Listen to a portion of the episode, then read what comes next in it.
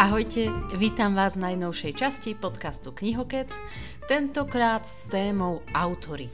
Rozmýšľala som, či nedať celému taký ako názov podivuhodný život alebo podivuhodný prípad na štýl Benjamina Buttona, ale som si vravela, že možno autory bude také jednoduchšie a výstižnejšie a ide práve o to, že sa mi v posledný rok nakopili na taký ako pomyselný zoznam niektorí autory, o ktorých som sa niečo dozvedela o ich živote. A prišlo mi to také úplne fascinujúce, že o tom veľa ľudí ako nehovorí alebo mm, sa propagujú takí autory, ktorých už sme počuli o ich živote tisíckrát, napríklad samovražda Virginie Woolfovej alebo samovražda Silvie Platovej, čo ma tak nejak rýchlo napadlo, alebo rýchlo mi napadlo. A prečo by som ako nespropagovala nejakých takých autorov a ich ako zaujímavý život, ktorí možno až takí známi nie sú, ale si myslím, že by bolo fajn ako počuť alebo vedieť o nich ešte viac.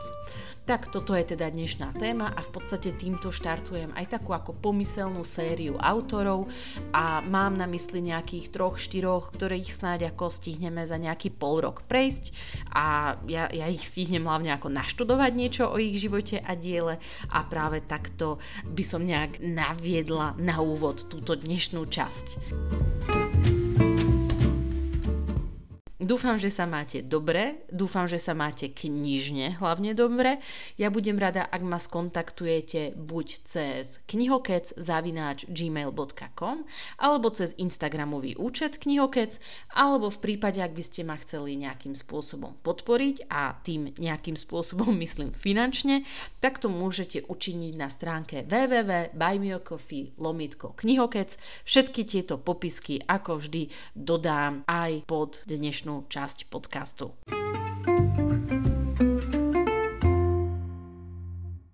Autory Elza Morante ja som o Elze úplne osobne ako počula tak, takým nejakým spôsobom, že to bola ako tiež spisovateľka, no a hlavne bola to manželka Alberta Moraviu, pretože Alberto Moravia proste jeden z najznámejších spisovateľov toho 20. storočia v rámci Talianska. Iba, že ako nejak za tie ako roky som o Elze Morante počula čoraz viac a viac. Toto leto som mala možnosť od nej prečítať aj takú jednu jej prvú knihu, ktorú som ja čítala a to ma zase ako doviedlo k tomu, že hm, táto osoba, alebo teda táto autorka je veľmi zaujímavá. No a v neposlednom rade ten taký záujem o ňu vzbudila aj Elena Ferrante, ktorá napríklad vo svojich um, takých nejakých esejách alebo rozhovoroch, konkrétne v knižke Frantumália, ktorú vydalo inak, veľmi často aj práve tú Elzu Morante spomína ako jednu zo svojich inšpirácií. Elza Morante sa narodila v Ríme 18.8. v roku 1912, takže tesne pred potopením Titaniku, tesne pred vypuknutím Prvej svetovej vojny a čo je takou ako zaujímavosťou je to, že jej matka sa volala Irma, ona bola židovského pôvodu, originálne pochádzala teda zo Sicílie, ale Elza sa už teda narodila v Ríme, aj jej matka žila v Ríme, ona pracovala ako učiteľka, čo je také ako celkom zaujímavé, máme rok 1912 a máme tu ako ženu, ktorá je učiteľka, super, úplne, propagujem. A jej otec sa volal Augusto, o ktorom je nutné vedieť, že bol gay. Celé to bolo takýmto spôsobom, že Irma sa teda ako vydala za toho Augusta, ktorý ju nejakým spôsobom ako, ako e, zaujal. No a až pri zdieľaní manželských lóží e, si všimla, že s Augustom to teda nejak sexuálne ako nefunguje a vôbec to nefungovalo. No a tak sme sa ako teda nejak ako dozvedeli, alebo ona sa teda dozvedela, že asi ona jeho nepriťahuje, Irma ale bola celkom rázna, tak to vyriešila po svojom. Mali v rodine dvoch stríčkov, obidvaja sa volali Francesco, jeden stríček Francesco bol pokrvný príbuzný a potom ešte bol ďalší stríček Francesco, ktorý nebol pokrvný príbuzný. No a ona nejak ako zviedla toho nepokrvného príbuzného Francesca a v podstate ako si urobila s ním deti, keďže s tým Augustom jej ako originálnym manželom nejak deti vzniknúť nemohli. Už aj toto je také zvláštne, ako že Irma, učiteľka, rok 1912, zhruba ona zoberie ako osud do vlastných rúk, chce mať deti, proste vyrieši si to takto po svojom, podľa mňa ako také obdivuhodné a nezvyklé riešenie. No a takto sa narodila v podstate Elza ako najstaršia dcéra a potom ešte 4 ďalšie deti. Bolo ich dokopy 5, dvaja chlapci plus jedno dievča prežili a jeden chlapček žiaľ umrel. Čo sa týka ako Elzy, ona bola teda najstaršia, jej bratia sa potom narodili neskôr, najmladšia sestra tiež oveľa neskôr, keď už bola ako väčšia, mala nejakých 6-7 rokov. E, bola to veľmi ako samotárska dievčina. Viac menej by sa dalo povedať, že dosť ju inšpirovalo asi aj to, že jej matka bola učiteľka, takže nejakým spôsobom tie knižky proste mali doma a k tým písmenkám sa dostala. A čo je teda, teda také zaujímavé, je to, že Elza od začiatku, okrem toho, že bola samotárka, inklinovala k tým knihám. Vraj čítať a, písať sa naučila v nejakých 3-4 rokoch a už keď mala nejakých 5-6 rokov, viac menej spísala nejaký ako komiksový príbeh, ktorý si sama vymyslela. To bola nejaká, nejaká rozprávočka. A mne tam ako úplne bola taká paralela s Elenou Ferrante v tom zmysle, že aj tam jej dve hlavné postavy, Elena a Lila, napísali v mladom veku, keď mali nejakých 5-6 rokov, tiež takú svoju nejakú obrázkovú knižku, obrázkový príbeh, takže je možné, že Ferrante si zobrala takúto inšpiráciu od Morante. No a Elza teda viac menej ako vyrastala, potom sa narodili jej bratia, jej sestra. Úplne ako bohatí neboli, jej matka sa snažila naďalej pracovať, takže si to viete predstaviť, že proste 4 malé deti doma, k tomu ešte ona pracuje. Slúžky veľmi nemali, pretože jej matka Irma bola dosť taká ako dominantná, autoritárska a väčšina slúžok u nich vydržala nejaké dva týždne. To bolo ako celkom prekvapivé zistenie. A vraj väčšina slúžok sa stiažovala, že je ako hrozne despotická a nedá sa s ňou vôbec vychádzať. Dokonca jedna vraj tvrdila, že po dvoch týždňoch zošedivela s vlasmi kto vie, kde je pravda. Inak pravda je v tom, že ešte ten Augusto, jej otec, sa vôbec nejak ako nespomína. On bol tak viac menej odsunutý na nejakú vedľajšiu koľaj.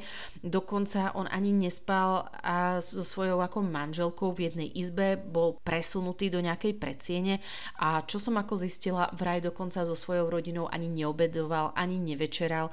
Väčšinou dostal buď jesť pred alebo po hlavnej rodinnej večeri, keď sa najedla manželka a ostatné deti. Vieme si predstaviť, predstaviť, ako to asi muselo ako fungovať a aké šrámy to musí nechať aj na tej detskej duši, aby to ako nejakým spôsobom to dieťa ako pochopilo, spracovalo a potom čo si z toho samozrejme zoberie do dospelosti. A to, že si ona, táto Elza neustále ako sama čítala a utekala medzi knihy, to ju potom ako neskôr veľmi inšpirovalo vo svojich ďalších knihách, napríklad v tom Arturovom ostrove, ale k tomu sa dostaneme. Ešte je dôležité spomenúť, že dosť pri Elze v podstate Dá sa povedať, jej matka Irma do Elzy vkladala veľké nádeje, že síce je to dievča, ale vyzerá na inteligentné dievča a snažila sa ju ďalej vzdelávať, posielala ju na školu, dokonca mala nejakú kmotrenku, mm, krstnú mamu, pardon, mne to napadlo nejak ako v českom jazyku, kot, kmotřenka. A táto jej krstná mama, Elzina, ju nejakým spôsobom podporovala, takže Elza tam e, niekedy trávila nejaké letá alebo mesiace, dokonca jej potom platila nejakú nižšiu strednú školu a asi aj gymnázium.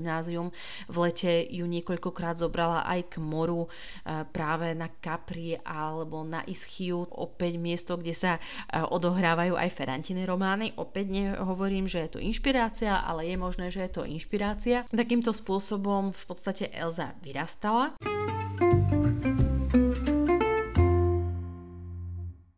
Čo je o nej ešte dôležité vedieť, zhruba v puberte, keď mala nejakých 15-16 rokov, tak zistila, že jej biologický otec, ten Augusto, nie je teda jej biologickým otcom a že jej skutočným biologickým otcom je teda ten rodinný priateľ Francesco Lo Monaco.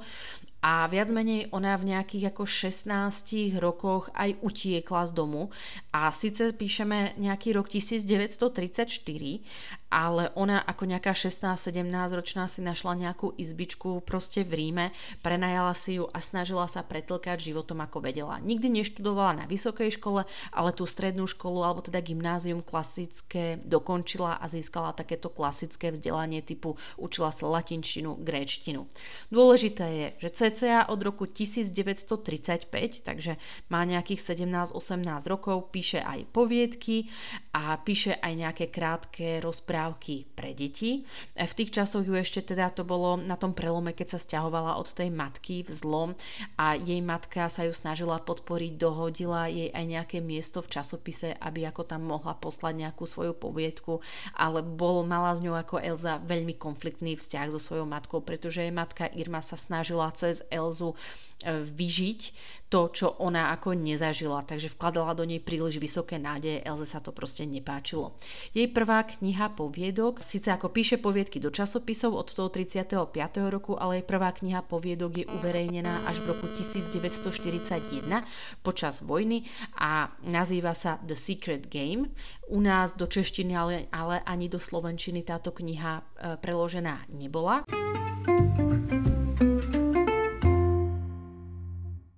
A ešte pár rokov predtým sa spoznáva s Albertom Moraviom.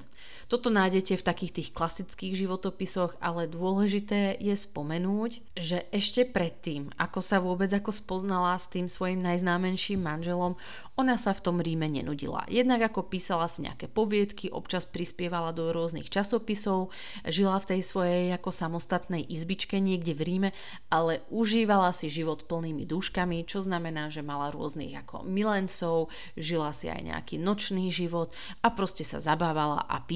Písala ako hrozne sporadicky, niekedy ju to chytilo, písala povedzme dva dni v kuse, potom dva týždne nič nepísala a bola teda ako dosť chudobná vzhľadom na to, že nejaké mm, peniaze z toho prispievania do časopisu, keď napísala raz za čas nejakú poviedku, asi úplne veľa nevyniesli.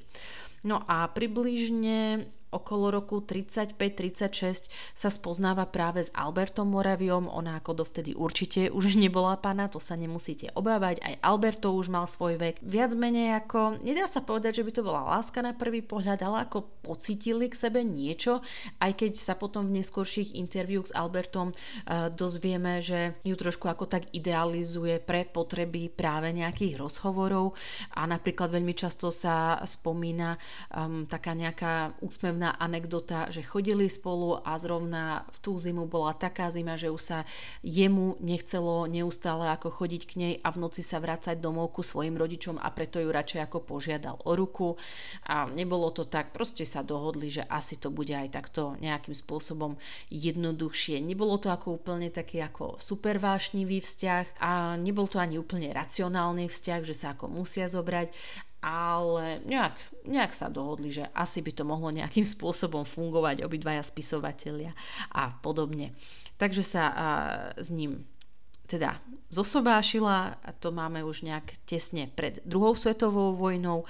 Počas tých prvých rokov, prvé tri roky od 37. ešte veľmi často chodili napríklad na ostrov Capri, kde si užívali leto a lepšie počasie a lacné ceny, pretože ani Alberto Moravia v tom čase nebol ešte nejakým dobre plateným spisovateľom a takisto teda ani Elza. A veľmi často potom ako vidíte na internete fotky, ako Elza drží nejaké siamské mačky, Alberto zase má na ple pleci sovu a takto sa prechádzali ako po kapri a ľudia sa na nich úplne dívali, že kto sú títo dvaja divní spisovatelia.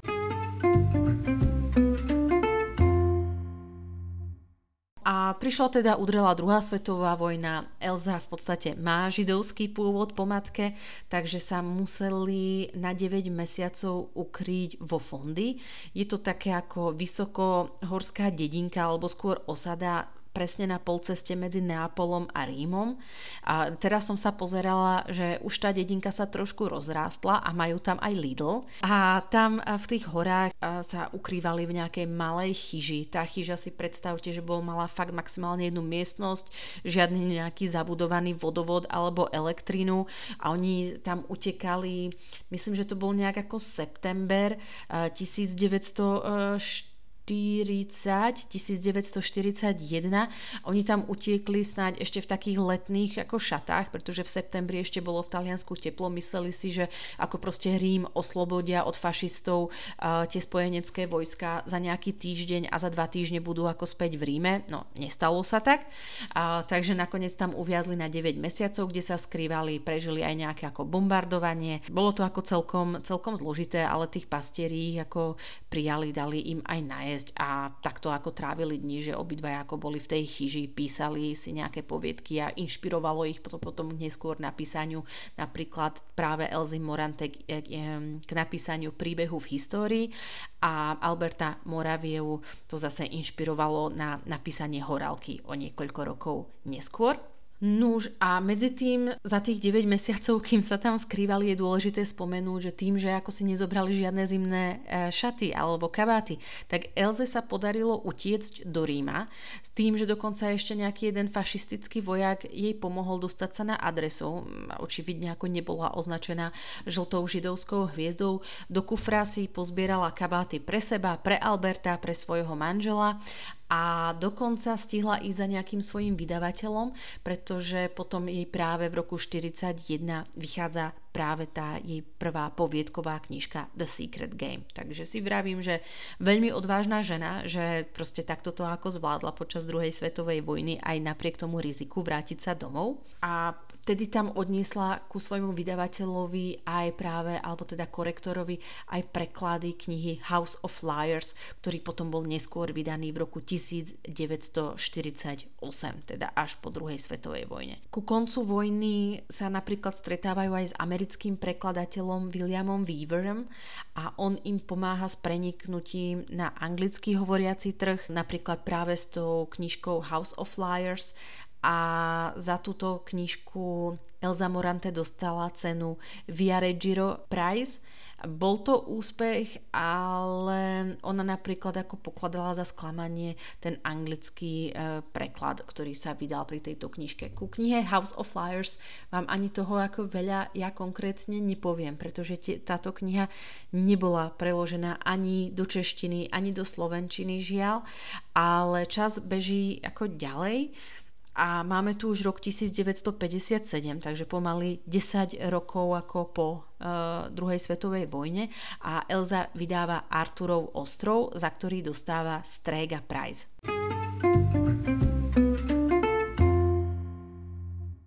Od tejto knihy je dôležité vedieť to, že je vydaná aj v češtine. Konkrétne ho vydalo vydavateľstvo Argo pod prekladom Alici Flemrovej. Je to nové vydanie, krásne vydanie a to je práve tá kniha, ktorú som čítala toto leto. Arturov ostrov je príbeh o Arturovi, mladom chlapcovi, ktorý postupne v podstate v tom deji príde na to, ako z malého chlapca, ktorý je ako tabula rasa a žije osamelý samotársky život, sa dostáva k tomu, že začína čoraz viac vnímať svet, to fungovanie a správanie iných ľudí okolo seba a postupne dospieva. Dôležité je to, že celý ten príbeh sa odohráva na ostrove Prosida, to je taký malý ostrov nedaleko Ischie a Capri v Nápoľu Neapolskom zálive. A ten Arturo je v podstate takým pseudonymom pre Elzu Morante alebo jej takou nejakou fiktívnou jej samopostavou, pretože tu v tejto knihe vyžila to, že čo by bolo, keby bolo chlapec, aká by ona bola, keby sa narodila ako chlapec, čo by robila.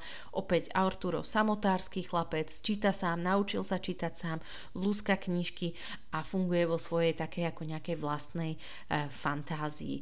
Arturov ostrov bol ako celkom hit, sa dá povedať, bol prijatý úspešne, kvôli tomu teda dostal aj to ocenenie.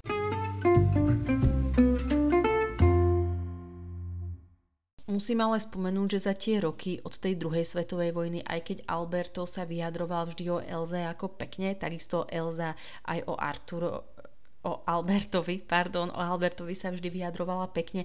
Oni navzájom si svoje ako diela nejak ako úplne neporovnávali, nečítali to podobne navzájom, ako to robila Simone de Beauvoir a Jean-Paul Sartre, ale skôr, skôr ako si žili tak ako sami po svojom. Alberto mal nejaké milenky, Elza mala svojich ako nejakých milencov, občas sa stretávali, nehovorím, že každý deň išli spolu na večeru, mali spoločný priateľský okruh, na oko tomu konzervatívne ostatnému svetu ukazovali, že sú ako manželský pár, ale inak ako mali dosť otvorený a voľný zväzok.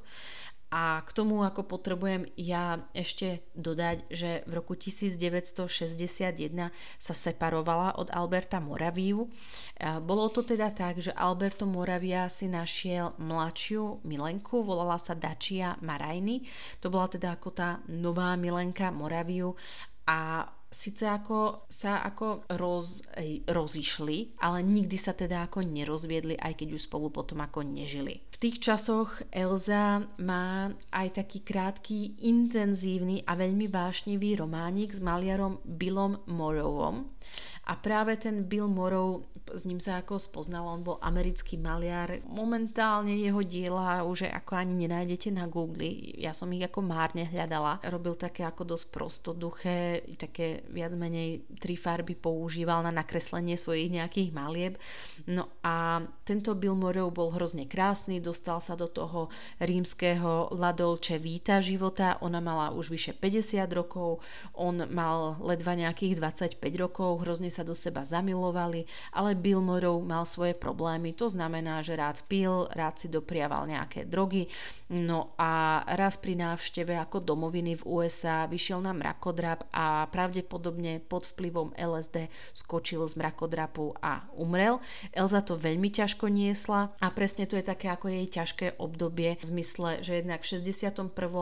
sa úplne dištancovali s Albertom Moraviom, jej pôvodným manželom, na to jej umrel tento je ako nový milovaný milenec Bill Morov a ona mala sama 50 rokov, takže predpokladám, že nejaká menopauza začínala stárnuť a dosť ťažko niesla to svoje starnutie, toto sa jej ako vôbec nepáčilo.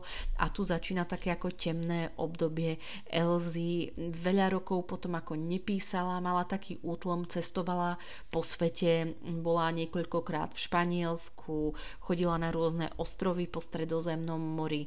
Mm, dokonca to ešte musím spomenúť, to som zabudla, bola veľkou kamarátkou a priateľkou Pasoliniho, takisto ako veľmi známy talianský básnik 20. storočia.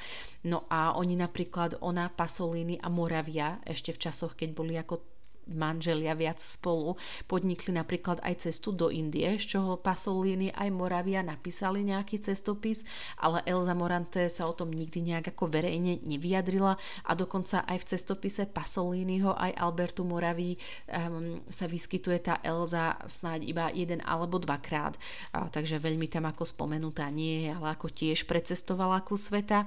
A ona sama bola taká, že úplne ako neznášala dávať rozhovory, ona ako tvrdila nech si ju čitatelia a fanúšici ako spoznajú cez knihy, že nemá čo viac ako chodiť do televízie alebo dávať rozhovory alebo písať nejaké články do časopisu, že kto je ona.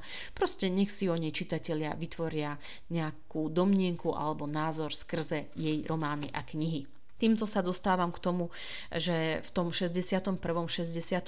má také ako ťažké roky, také čierne roky, ale napriek tomu vydáva knižku Andalusian Shawl v roku 1963 a báseň The Adventure. Andalusian Shawl opäť je to ako zbierka nejakých poviedok plus ako teda básne. Je to taký ako mix básní a piesní sa to dá takto ako nazvať. A Pier Pasolini sa ju snaží rozveseliť po smrti jej mladého milenca, takže napríklad s Pierom Pasolini vyberá hudbu pre jeho film a pomáha mu aj pri výbere nejakých hercov. No a tu máme taký ako takmer 10-ročný útlom, počas ktorého prišla na novú inšpiráciu a v roku 1974 vydáva svoj najmonumentálnejší román v preklade českom Príbeh v histórii. V tom originále sa to volá La Historia. Má táto kniha obrovský úspech, pretože Elza sa rozhodla, že túto knihu vydajú ako paperback a nepovolila vydavateľovi ísť hore s cenou, takže si vedeli túto knižku naozaj kúpiť aj menej zámožní obyvateľia Talianska, len pre prepočet. Zhruba cena tejto knihy v tých časoch 70. rokoch predstavovala nejakých 5 eur, čo bolo tiež na knižku ako veľmi malá cena v prepočte.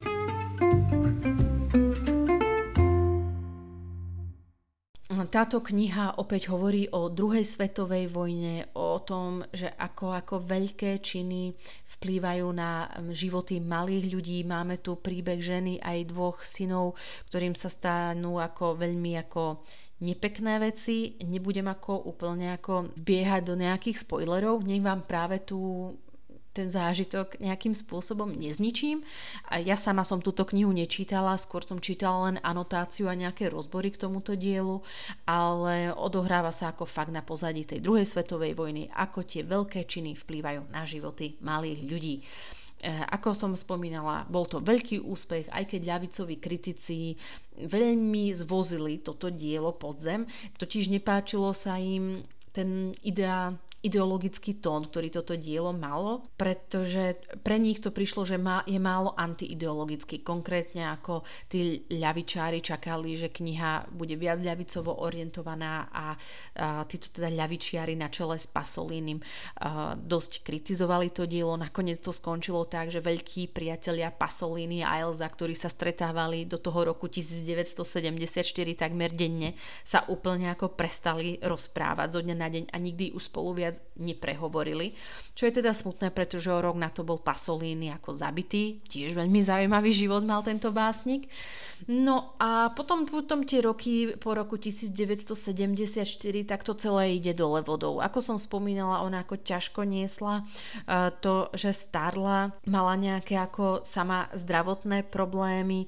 Spomeniem napríklad to, že v roku 1980, čiže 6 rokov po vydaní príbehu v histórii, spadla v reštaurácii a zlomila si stehennú kosť, aj keď ona potom neskôr tvrdila, že spadla v kine, keď pozerala s priateľmi nejaký film Woodyho Elena, tak toto ma ako celkom pobavila, že si tak aha, zmenila nejak realitu. No a zlomila si ako stehennú kosť, dosť dlho sa z toho dostávala um, viac menej ako zostala aj taká ako palica na chodenie a celé sa jej to ako nepáčilo, to aká je nemotorná, to telo proste už nie je to, čo bolo, keď mala 20 rokov. A doviedlo ju to nakoniec k tomu, že sa pokúsila o samovraždu, podotýkam, bola to neúspešná samovražda v roku 1983, predávkovala sa liekmi na spanie, zobrala si nejaké 4 druhy a zaručene by umrela, iba že jej slúžka, to je to také, také úsmevné, prišla teda skôr k nej domov do práce a ona 30 rokov táto slúžka pracovala pre Elzu a vždy meškala do práce. Elza sa na to niekoľkokrát ako stiažovala a tentokrát si bola tiež istá, že a tá moja slúžka proste príde neskôr, e, môžem sa ako nadopovať tými liekmi, nikto ako ma nezachráni. No a presne v ten deň riadením nejakého osudu a sa stalo to, že jej slúžka prišla do práce ako na čas a skôr k nej domov a zachránila ju, zavolala proste pohotovosť, vypumpovali jej žalúdok a tak ďalej a tak ďalej.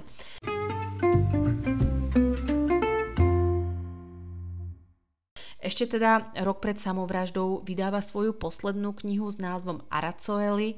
Aracoeli. Kniha sa odohráva v Španielsku a je to opäť ako rozbor matky, ktorá sa volá Aracoeli, má syna Manuela, ktorý je ako veľmi ako škaredý chlapec a ten Manuel opäť autorka nazerá očami Manuela na to ako dospievanie, na jeho pohľad na vlastnú matku, kto je jej matka, či je to dobrý človek alebo zlý človek. Tam sa s ňou ako tiež podľa anotácie udejú rôzne veci, kde sa ten Manuel ako vylieči z tej lásky, ktorú precitoval k matke.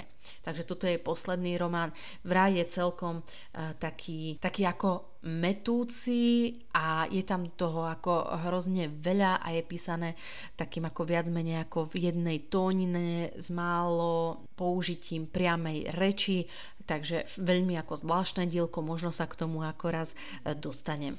No, a späť teda k tej samovražde máme teda rok 83. Medzi tým sa dostáva do takého geriatrického ústavu, pretože zistili, že má vodu v mozgu, tzv. hydroencefalitis a už proste to nebolo na to, aby to ona zvládla ako doma. Zostávala už potom v podstate v tom starobinci, kde sa o ňu starali. Alberto Moravia jej z jej peňazí ako platil tú ako všetku starostlivosť, ktorú, ktorú potrebovala. V 85. jej zároveň proste zistili, že tam má nejaké problémy ako s močovodom, museli jej zaviesť katéter, ona to znášala ešte horšie počas tohto posledného roka čítala od Danteho proste časť Inferno z boskej komédie, ako sa asi mohla cítiť a vyvrcholilo to až tam, že v novembri 25. už to jej srdce nezvládalo a dostala infarkt. Pohreb bol uskutočnený v novembri 27.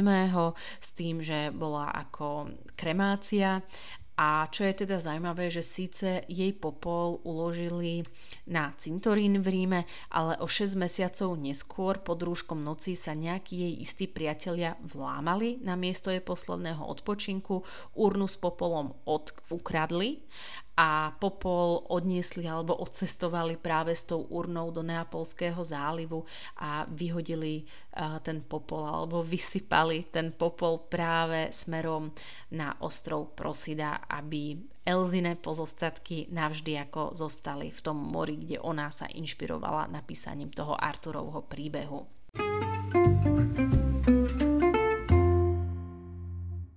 Elza ma zaujala tým, že bola ako veľmi nezlomná. Prežila tú druhú svetovú vojnu, skrývala, nebala sa fašistov, písala si po svojom, mala otvorené manželstvo, čo bolo pre vtedajšiu spoločnosť také ako úplne podľa mňa ako šokujúce, že sa tým ani netajila ona, ani Alberto. O nej treba vedieť, že milovala mačky, hlavne teda siamské mačky, milovala hudbu, Mozart bol jej nekonečná inšpirácia, milovala knihy, Iliada, Don Quixote, Hamlet, Platón, francúzska filozofka, Simone Weil.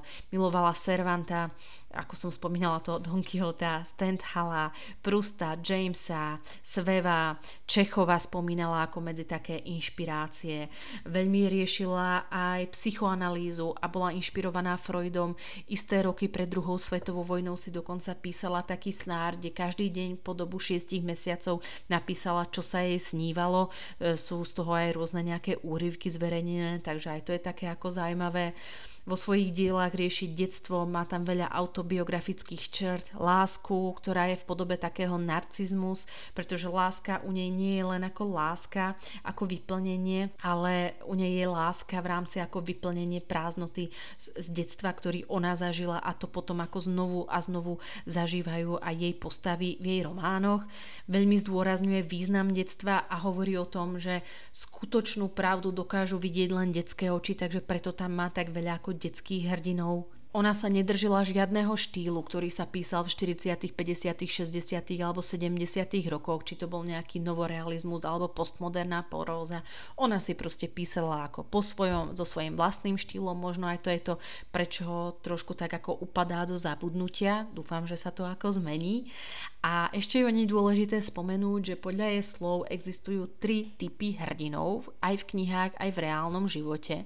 Buď sú ľudia ako Achilles, ktorí akceptujú realitu alebo sú ľudia a postavy ako Hamlet, ktorí realitu odmietajú a potom sú ľudia ako Don Quixote, ktorí tú realitu vlastnú vymýšľajú. Ona sa radila z týchto troch typov hrdinov Achilles, Hamlet, Don Quixote, že ona je teda Don Quixote, ktorá si vymýšľa svoju vlastnú realitu a úplne týmto svojim štýlom aj žila. Bola to živelná ženská, je Teraz poviem také ako nejaké pikošky. Dlho vraj sa riešilo to, prečo nemohla mať deti. Pravdepodobne ešte predtým, ako sa zosopážila s Albertom Moraviom, jeden jej milenec, pravdepodobne nejaký ako Američan, blondiak, píše o tom iba v rámci zápiskov zo Snára, ju priviedol do toho druhého stavu a ona išla teda na interrupciu, ktorá sa nejakým spôsobom pokazila tak, že už deti mať nemohla. Vraj tým ako trpela, ale nedá sa ako nič nič zistiť, nakoľko alebo čo prežívala, pretože úplne ako ona o svojom súkromí nehovorila, ani o detstve svojom nechcela hovoriť a neustále to ako buď popierala, alebo menila tú realitu. Tvrdila napríklad, že mala jedného brata, ktorý mal obrovské materské znamienko. My vieme, že mala bratov dvoch ale ani jeden z nich nemal žiadne materské obrovské znamienko na hlave, ako to tvrdila napríklad ona v niektorom takom svojom rozhovore. Takže toto ma tak zaujalo, že si fakt vymýšľa tú svoju realitu.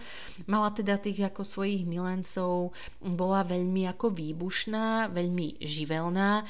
Alberto Moravia si vždycky vo svojich pamätiach spomenul, aká bola udatná počas tej druhej svetovej vojny, keď sa ako fakt nebála ísť ukryť medzi pastierov do tej chyže, keď utiekla späť do Ríma, keď ako všetko tak ako živelne a veľmi zmyselne prežívala, ale na druhú stranu bola aj veľmi ako štedrá a zase na druhú stranu bola aj veľmi prchká. Napríklad jeden z jej bratov mal niekoľko detí a jedna jej netier mala asi 12 rokov, povedala nejakú poznámku. Samozrejme tie 12-ročné detská sú v puberte, takže občas povedia aj také poznámky, ktoré ako nemusia povedať a Elzu to proste tak naštvalo, že zvyšok svojho života už so svojou netierou neprehovorila.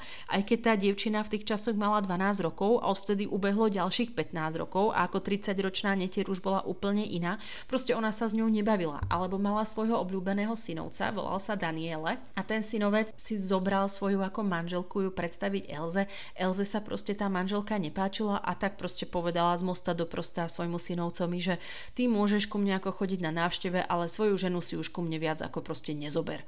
A nemala s tým problém. E, sľadom ešte proste k tej jej zmyselnosti. Milovala ako dobré obedy. Väčšinou stávala okolo 10. 11.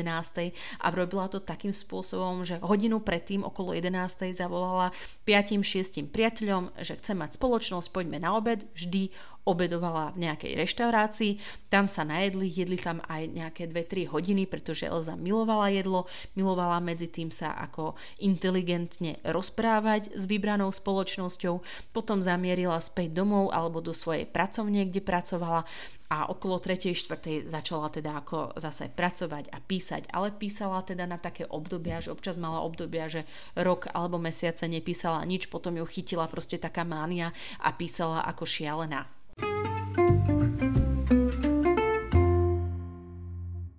Ďalšou takou pikoškou, čo si spomínam, čo som o nej našla, je to, že mala hrozne šedivé vlasy, že dokonca keď sa spoznala s Albertom Moraviom, ona už mala nejakých 20 5-6 rokov, tak Alberto ju úplne ako v prvých vetách spomína, že mala ako úplne biele vlasy, ale na žiadnej fotke nevidíme tie jej biele vlasy. Pravdepodobne si ich potom ona už začala farbiť a farbila si ich teda do konca života. Ja keď sa tak dívam na jej fotky, tak ako neviem sa rozhodnúť, či je ako pekná alebo nepekná, ako keby na tom nejakým spôsobom záležalo, ale má takú ako zaujímavú tvár, že proste občas sa chtí tak, si poviete, že fú, toto je ako fakt nie pekný človek a občas je tam proste taký ten pohľad a si hovoríte, že tam vidíte tú kreativitu, inteligenciu a hlavne fakt tú jej živočíšnosť, akou bola. A ja teda mám od nej prečítanú zatiaľ teda tú knižku Arturov ostrov, ale mám doma už niekoľko rokov aj knižku Príbeh v histórii, na ktorú sa teda chystám len zatiaľ kvôli tej hrubšej stranáži. Mám pomaly 600 strán, som sa k tomu ešte nedostala, tak snáď sa k tomu dostanem raz a možno raz budem mať odvahu aj na jej takéto viac experimentátorské dielo Aracoeli, jej posledné dielo. U nás asi zatiaľ ako ďalšie nejaké knihy nie sú prekladané. Možno sa to zmení. Teraz Argo teda ako preložilo ten Arturov ostrov konečne po nejakých 50 rokoch, takže sa teším, že možno aj na ňu trošku ako dôjde viac úspechu. Je to naozaj podľa mňa preceňovaná autorka s veľmi zaujímavým životným osudom. Ja dúfam, že vás trošku som ako navnadila, že to nebolo také nejaké ako hektické. Ja som konkrétne čerpala veľa informácií nielen z internetu, čo som našla nejaké voľne dostupné životopisy, ale našla som len jednu životopisnú knihu o Elze Morante, ktorá bola napísaná v angličtine. V žiadnom ako inom jazyku, ktorým hovorím, nebolo preložené nič. A táto anglická kniha alebo jej životopisná kniha sa nazýva A Woman of Rome od autorky Lily Tak a bola vydaná v roku 2008. Takže veľa ohľadom tých pikošiek som čerpala práve z tejto knižky, ale aj Google mi ako celkom pekne ako poradil rôzne také tie voľné životopisy.